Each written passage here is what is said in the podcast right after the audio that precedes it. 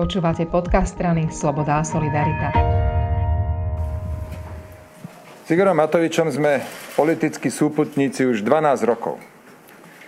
Z tohto času väčšinu som ho považoval za môjho priateľa. Pred rokom v parlamentných voľbách Igor zahviezdil a ja som mu to úprimne prijal. Plný nádejí a spoločne sme sa pustili do práce a Nečakane sme vhúpli do ťažkej krízy. To samozrejme výrazne ovplyvnilo fungovanie našej vlády. Avšak ako odôvodnenie toho, čo sa deje teraz, to neobstojí. Nestačí to. Po prvom roku vlády je slovo chaos to, ktoré najlepšie vystihuje vládnutie Igora Matoviča. Chaoticky riadený štát, chaotické bolo vstupovanie do plánu obnovy, Chaotická je komunikácia a chaotický je boj proti pandémii. Nikto sa nestaral o chorých pred tým, ako sa dostali do nemocnice. Neboli lieky, ktoré odborná verejnosť požadovala. Neboli kontrolované hranice, ako SAS navrhovala. A dodnes nie je schválený odškodňovací zákon, ktorý sme na vládu predložili už trikrát.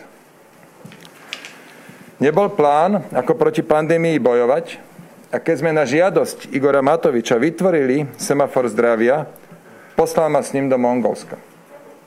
On, ktorý osobne riadil boj proti pandémii, však celé týždne, v novembri a v decembri, nerobil nič, až kým druhá vlna pandémie udrela naplno.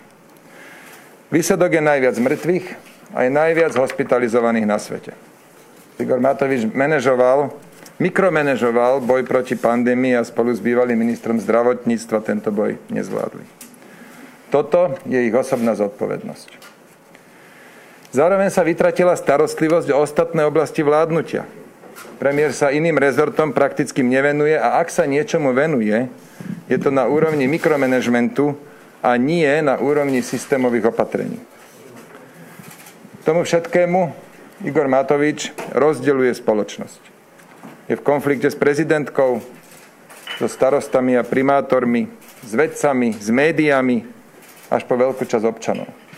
Nie je mysliteľné, aby 80% národa nedôverovalo premiérovi. Treba sa pozrieť pravde do očí. Igor Matovič vyhral voľby, má najsilnejšiu stranu, ale evidentne nie je manažersky a osobnostne a ani komunikačne schopný viesť vládu v tejto zložitej situácii. To je proste fakt, ktorý vidí každý. Je tu však aj druhá rovina. Rovina vzťahov. Prehliadal som osobné Igorové útoky voči mojim kolegom a mne. Žiaľ, to si on vyložil ako našu slabosť a útoky stupňoval. Skúšal som hľadať formy fungovania a robiť hrubé čiary. Prvýkrát to bolo v máji minulého roku, kedy sme spoločne na Markíze zakopali vojnovú sekeru. Krátky čas. Na to útoky pokračovali. Druhýkrát to bolo 23. novembra, kedy sme písomne dohodli, že útoky prestanú. Túto dohodu o niekoľko dní Igor Matovič porušil.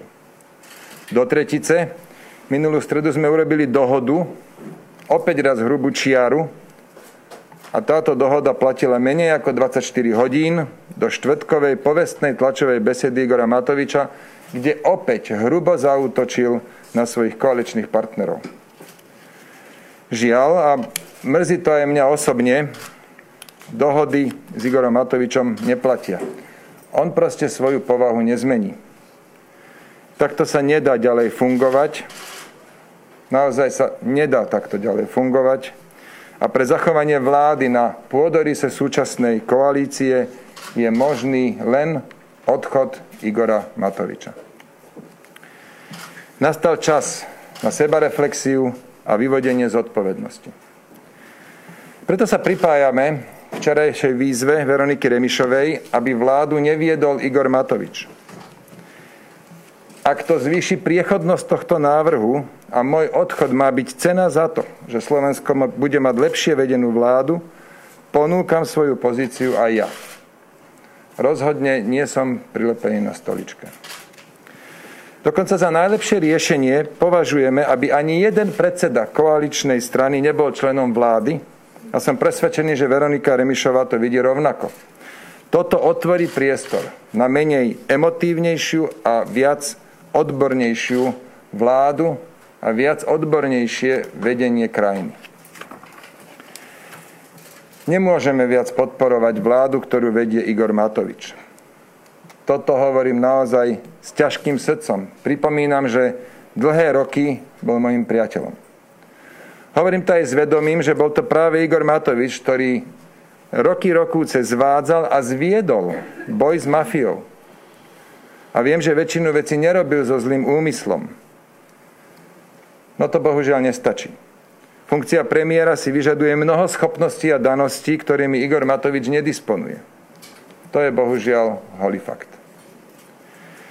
Na tomto mieste mu chcem napriek tomu, čo bolo doteraz uvedené a napriek všetkým výhradám poďakovať za odvedenú prácu. Som presvedčený, že ani členovia hnutia Olano nechcú hrať vabank s našou krajinou. Pred voľbami bojovali za spravodlivosť a zodpovednú vládu. Určite dokážu nájsť niekoho, kto ich bude reprezentovať lepšie. A verím, že ani Igor Matovič nechce obetovať Slovensko svojim osobným ambíciám. Pripomínam, že nárok nominovať predsedu vlády, ktorý má strana Olano ako víťaz parlamentných volieb, nijak nespochybňujem. Je dôležité, aby mal premiér dôveru občanov a bol schopný dobrej spolupráce s prezidentkou, so samozprávou aj s koaličnými partnermi. Aby nerozoštvával spoločnosť, práve naopak, aby ju spájal. Toto my ako zvolení zástupcovia ľudu považujeme. Viem, že naše rozhodnutie budú mnohí sa snažiť prirovnať k pádu vlády Ivety Radičovej, no sú tu dva podstatné rozdiely. Poprvé, našim prípadným odchodom z vlády vláda nepadá a môže fungovať ďalej. Po druhé, sme zásadne proti predčasným voľbám. Požadujeme výmenu premiéra na pôdorise dnešnej koalície a určite nechceme návrat Smeru a Smeru 2. To konkrétne znamená, že poslanci SAS, ktorí tu stoja všetci so mnou, budú hlasovať proti predčasným voľbám, ak by takýto návrh došiel do parlamentu. Na záver mi dovolte dve technické informácie. Republiková strana Republiková rada strany SAS zasadne 24. marca. Veľmi dúfame, veľmi si to želáme, že sa dovtedy dohodneme na rekonštrukcii vlády, ktorá bude prospešná pre našu krajinu. Ak nie, budeme vtedy rozhodovať o odchode z vlády. Mrzí ma to, naozaj mrzí ma to, mrzí ma to aj ľudsky, a mrzí ma to aj preto, lebo táto vláda, táto koalícia má šancu robiť veľa pre Slovensko. Ale my teraz musíme mať tú silu, aby sme túto zmenu spravili. Druhá informácia je, že aký bude ďalší konkrétny postup. V tomto momente vám neviem povedať každý jeden krok, preto lebo samozrejme závisí to aj od ďalších aktérov.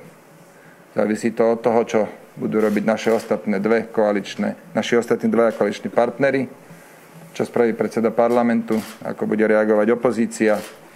Preto vám chcem len povedať, že som požiadal o stretnutie pani prezidentku tieto ďalšie kroky budem s ňou konzultovať. Následne vás budem samozrejme informovať. To, čo my potrebujeme, čo sme zistili, že za rok naozaj potrebujeme, je pokoj, stabilita a konštruktívna spolupráca. A dúfam, že čoskoro sa k tomuto opätovne vrátime vo vláde na pôdorise dnešnej koalícii, ktorú bude viesť iný nominant strany Olano ako Igor Matovič.